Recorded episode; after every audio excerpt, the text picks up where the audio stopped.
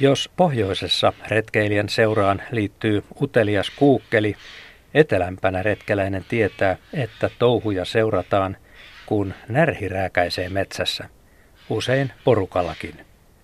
Näin olen minäkin yleensä kohdannut närhen retkilläni. En välttämättä ole nähnyt sitä, mutta minut on nähty ja se kerrotaan äänekkäästi. Toukokuussa koin närhen aivan toisin, minulle ennen kokemattomalla tavalla.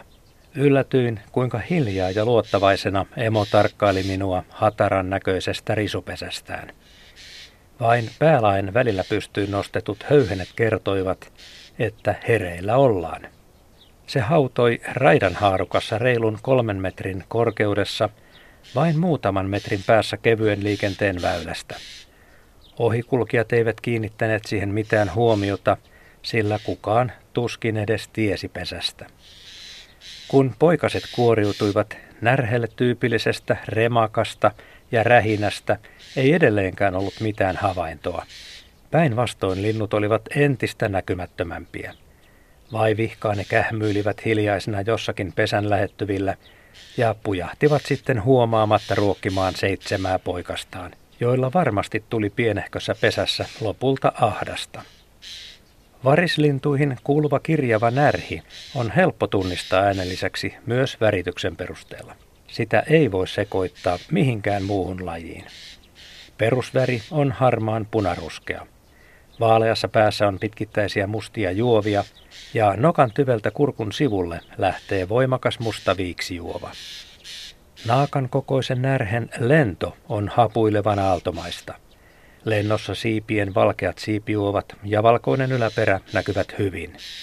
Lepoasennossa siivillä näkyy kaunis, kirkkaan sininen laikku, jossa on mustia juovia.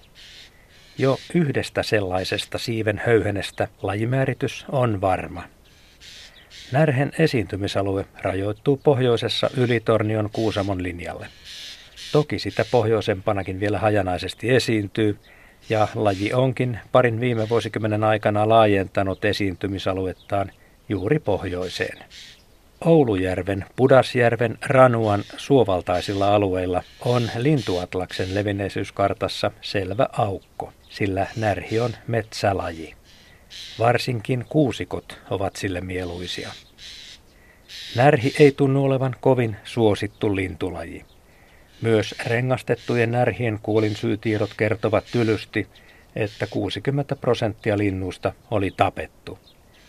Johtuuko moinen sitten juuri tuosta äänestä vai siitä, että varsinkin kesällä kaikki ruokaisen närhen ravintona on myös muiden lintujen munat ja poikaset.